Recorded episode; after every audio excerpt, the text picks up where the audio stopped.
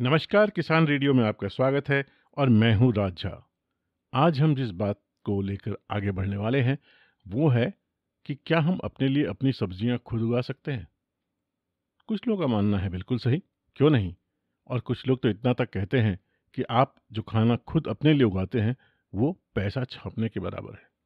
यानी आप अपना पैसा बर्बाद नहीं करते हैं। आ, मैंने ये भी देखा है कि जिनके पास ज़मीन है वो भी उगाते हैं। कुछ लोग बैल्कनी में भी उगा लेते हैं, कुछ लोग गमले में भी उगा लेते हैं, कुछ लोग बोरियों में भी उगा लेते हैं। तो सब्ज़ियाँ उगाना एक स्किल है, एक शौक है, एक एक तरह का अभ्यास है जो लोग करना चाहते हैं और लोग कर रहे हैं। इसके कई फ़ायदे हैं। आप जो उगा रहे हैं, उसमें आपका शौक़ जो है, उसमें जो आपका वक्त जाता है, वो आपके लिए अच्छा है, थोड़ी सी एक तंदुरुस्ती की बात है, कुछ आप नया कर रहे हैं, सोच अच्छी होती है। दूसरी बात आप जो बाज़ार से लेके आते हैं, उसमें कौन सा केमिकल है, नहीं है, इसके बारे में आपको नहीं मालूम। तो आप जो अपने खुद से उगाते हैं, उसके बारे में आपको मालूम है और वो आप अच्छी एक चीज़ अपने हाथों से बनाई हुई खाते हैं। तो ये एक नया कॉन्सेप्ट भी है, ग्रो योर ओन फ़ूड। और आज इस पे बात करने के लिए मेरे साथ हैं अभिजीत। अभिजीत पटना से हैं। मैं चाहूँगा कि वो अपना परिचय हमें दें। अभिजीत जी? मेरा नाम अभिजीत नारायण है और मेरे स्टार्टअप का नाम ग्रीन शेल्टर एलएलपी है।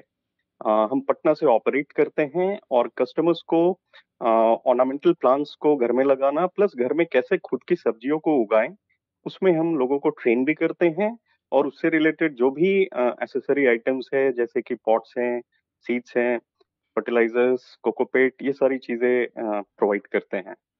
तो बेसिकली हमारा काम ये है कि हम लोगों को ये समझाते हैं कि आप थोड़ी सी जानकारी इकट्ठा करके घर में बहुत ही हेल्दी हंड्रेड परसेंट ऑर्गेनिक सब्ज़ियाँ बहुत आसानी से उगा सकते हैं। एक मेंटल बैरियर होता है, हमें लगता है कि बहुत ही मुश्किल काम है बट एक्चुअली ये बहुत ही आसान काम है। ये हम लोगों को समझाते हैं। इवन अगर आप अपार्टमेंट में रहते हो, आपके पास छोटा सा एक बालकोनी है तो भी आप छह सात तरीके का ग्रीन वेजिटेबल्स जैसे कि पालक है, पुदीना है, धनिया है टमाटर है, लाल साग इवन मिर्ची कद्दू पम्पकिन ये सारी चीज़ें बहुत ही आसान है उगाना। तो ये संभव है और अगर आपके पास अपना घर तो तो आप हर चीज़ जितने भी तरीके का वेजिटेबल्स है आप सभी कुछ घर में उगा सकते हो। अभिजीत हमारा ये मानना है कि चाहे कोई कितना ही गरीब ही क्यों ना हो आ, हफ़्ते में सौ रुपए की तो सब्ज़ी तो ज़रूरी खरीद के खाता होगा। बिल्कुल और सौ रुपए की सब्ज़ी अगर वो खरीद के खाता है तो महीने में कम से कम आ, जो है वो दो से ढाई हज़ार रुपये सब्जियों पे और इन चीज़ों पे खर्च करता है। तो अगर वो बना के अपना खुद उगा लेता है तो एक तरह की बचत भी होगी और उनको ये भी पता होगा कि वो क्या खा रहे हैं। साथ में एक बहुत इंटरेस्टिंग फैक्ट है अभिजीत जो मैं शेयर करना चाहूँगा। जो पहले एक हमारा समय था जहाँ गाँव घर में हम लोग रहते थे तो वहाँ पर एक बारी एक किचन गार्डन का कॉन्सेप्ट हुआ करता था। दादी, नानी वगैरह जो बीज वगैरह होते थे, कहीं कोने में फेंक देते थे और वहाँ से वो निकलती जाती थी। और शायद ही कोई ऐसा घर रहता होगा गाँव भर में जिसके छत पे जो छज्जा होता था, उस पर कोई पम्पकिन कोई कोड़ा, कोई कद्दू या इन तरह की जो बेल वाली चीज़ें हैं, वो ना लटकती हों। करेला के लटके होंगे कुछ। और आसपास काफ़ी खाने की चीज़ें मिल जाती थी, जैसे अरिकंचन का पत्ता होता है या ओल होता है हमारे यहाँ, जिमिकन जिसको कहते हैं। या खमहौर बोल के एक और रूट होता है। इस तरह की काफ़ी चीज़ें आसपास ही उग जाती थी जो कि हम लोग खाते थे। धीरे धीरे मॉडर्नाइजेशन के साथ ये सब चीज़ें कहीं चली गई और हम लोग शहर में आ गए और हम सब्ज़ी उगाना खाना दोनों ही भूल गए। तो आप जो कर रहे हैं उसमें लोगों का इंटरेस्ट जगा रहे हैं सब्ज़ी को उगाने में? बिल्कुल बिल्कुल सर। तो ये क्या उनके घरों पे जाके करते हैं कैसे करते हैं? इसको हमें बताएँ थोड़ा इसके हाँ बारे में। हाँ जी सर। दोनों तरीके से करते हैं। एक तो हम रेडीमेड जो मछली का बॉक्स होता है उसमें हम वेजिटेबल्स को रेडीमेड हम अपने नर्सरी में रेडी करके रखते हैं सीज़न के हिसाब से। जैसे मिर्ची है टमाटर है बैगन है इन सारे चीज़ों का हम सीड से सीडलिंग्स तैयार कर लेते हैं सैपलिंग्स और एक तो हम सैपलिंग्स भी कस्टमर्स को सेल करते हैं जो चाहिए जिन्हें और जिन्हें पूरा रेडीमेड सेटअप चाहिए कि हमें प्लांट लगा हुआ हो रेडी टू फ्रूट हो वैसा आप एक किचन गार्डन का सेट दे दो टमाटर लगा हो भिंडी लगा हो तो वो भी हम देते हैं प्लस जिनके पास जगह है जो ज़्यादा इंटरेस्टेड है कि नहीं मेरे को आपका जो कंसेप्ट है पाँच छह सब्ज़ी का वो मुझे अपने घर में उगाना है जैसे leafy vegetables are very easy to grow और ये नॉर्मली हमने पाया है सर कि इन जैसे पालक है, पुदीना है, धनिया है, इनमें ना इंसेक्टिसाइड्स बहुत स्प्रे होता है क्योंकि कीड़ा बहुत आता है। So it's it is also harmful for the health. तो हम लोगों को ये और ये उगाना बहुत ही आसान है। सीड आप बस स्प्रे छींट दो पॉट में, वो पौधा निकल आता है 10 से 15 दिनों में। तो ये हम लोगों को बताते हैं कि जो आसान है वो तो आप उगा लो। जैसे पालक बहुत ही हेल्दी चीज़ है और बहुत ही आसान है ग्रो करना, मोस्टली 12 महीने उगा सकते हैं। तो ऐसी-ऐसी आसान चीज़ हम कस्टमर्स को बताते हैं ताकि उनका कोई लॉस भी ना हो और ये सीड पैकेट्स हम लोग ₹10 में ही सेल करते हैं।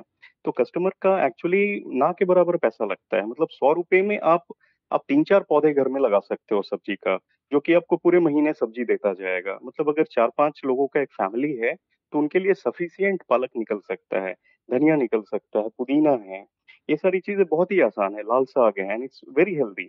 और अभी के सिनेरियो में जब लॉकडाउन है, आप बाहर नहीं जा सकते हो सब्जियों के लिए, तो जो ग्रीन वेजिटेबल्स है ये पेरिसेबल होता है। अब 2-3 दिनों से ज़्यादा स्टोर नहीं कर सकते हो।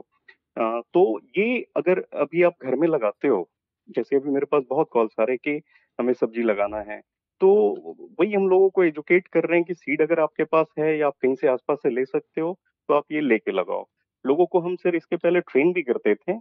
तीन कस्टमर्स के को के लिए हमने किचन गार्डन भी बनाया था, पर इन जिनका कि अपना घर था। सो दे वांटेड कि हम छत पे पूरा मेरे मेरे महीने का जो सब्ज़ी है, वो हम उगा सके तो वो भी हम लोगों ने सेटअप किया था। तो वी डू बोथ प्लांट भी सेल करते हैं और लोगों के घर पे जाके ट्रेनिंग भी देते हैं।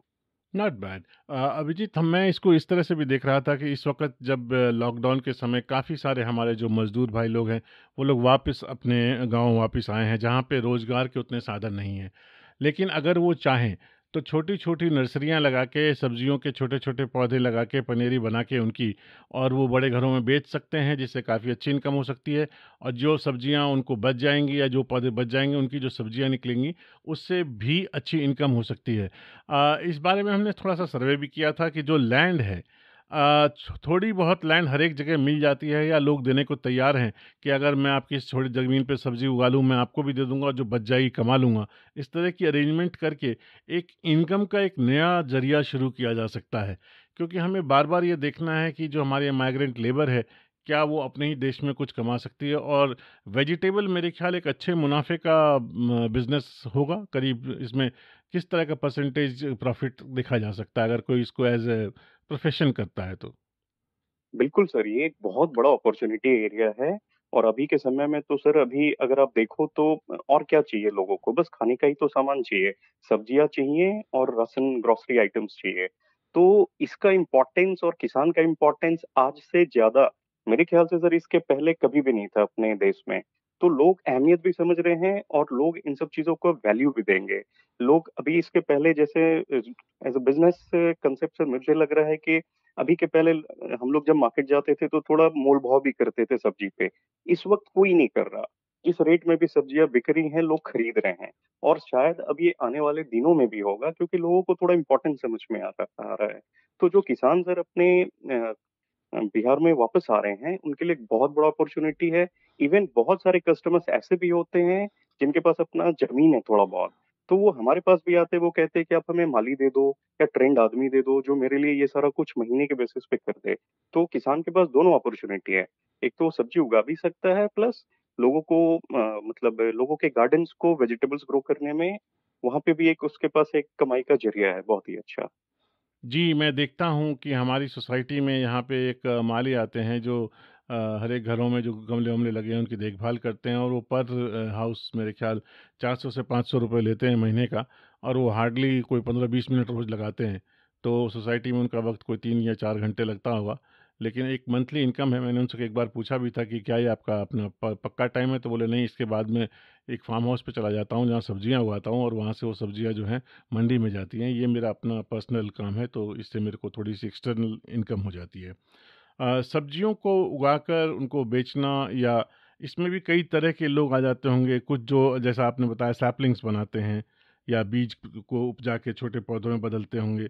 कुछ ऐसे जो बड़े पौधे लगा के उनकी देखभाल करके उपज देते होंगे, कुछ ऐसे जो उपज को निकाल के बेचते होंगे। तो इसमें 3-4 कैटेगरी की एम्प्लॉयमेंट पॉसिबल है और हमारे यहाँ तो गैंजेटिक प्लेन के जहाँ पे भी सॉइल है अ, सब सब्ज़ी के लिए हमारे यहाँ वातावरण, पानी, सॉइल कैसा है आपके हिसाब से? सर बहुत ही अच्छा है और बहुत ही अच्छा रिज़ल्ट आता है मतलब सब्ज़ी उगाना जो खर्च है वो initial one time infra cost है उसके बाद तो ज़मीन को जब आप समतल कर लेते हैं ज़मीन को थोड़ा रेडी कर लेते हैं सॉइल टेस्टिंग के बाद जो कि आसानी से हो जाता है उसके बाद जो खर्च है वो सीड और थोड़ा सा खाद में ही है। सीज़न के हिसाब से जो हम वेजिटेबल्स लगाते हैं उसमें कोई ग्रीन नेट वगैरह का भी खास ज़रूरत नहीं है सीज़न के हिसाब से अगर है तो।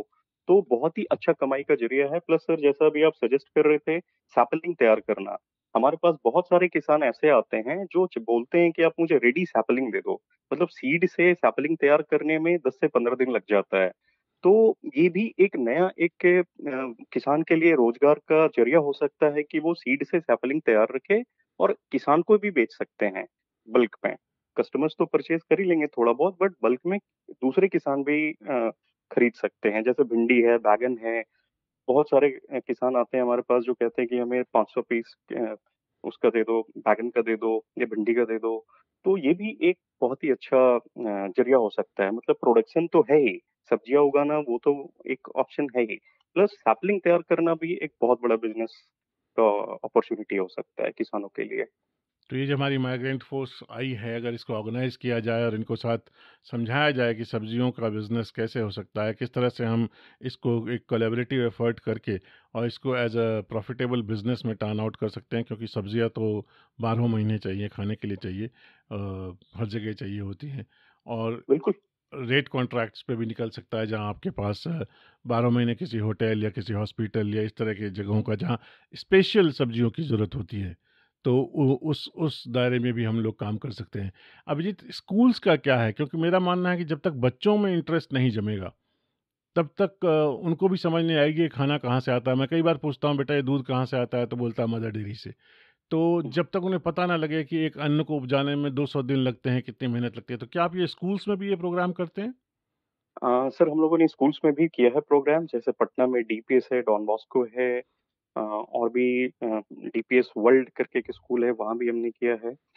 या फिर जो स्कूल्स हमें अप्रोच करते हैं कि हमें ट्रेनिंग देना है, उन्हें भी सब्जियों पे तो सर अभी तक हमने ट्रेनिंग नहीं दिया है बट ऑर्नामेंटल प्लांट्स या इंडोर प्लांट्स पे हमने दिया है और हमने बच्चों के लिए एक गार्डनिंग किट भी बनाया है, ताकि बच्चे सीख सके कि कैसे सीड से जर्मिनेशन होता है सैपलिंग तैयार होता है प्लस उससे सब्ज़ियाँ या फल निकाला जा सकता है प्रोडक्शन होता है।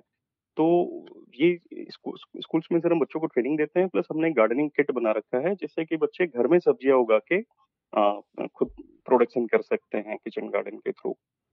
मैं अपने सुनने वालों को बताऊँ कि मैंने एक ऐसी केस स्टडी देखी है नैरोबी में जहाँ एक बड़े साइज़ का समझ लीजिए करीब डेढ़ दो मीटर की चौड़ाई वाला और करीब करीब पाँच फुट ऊँचा एक बोरा जो पुराने बोरों से सिल के बनाया जाता है, उसमें मट्टी, पानी, ये सब खा मट्टी, खाद वगैरह, रोड़े, पत्थर भर के उसको तैयार करके उसमें बाहर से छोटे छोटे छेद काट के और उसके अंदर बीज घुसाए जाते हैं।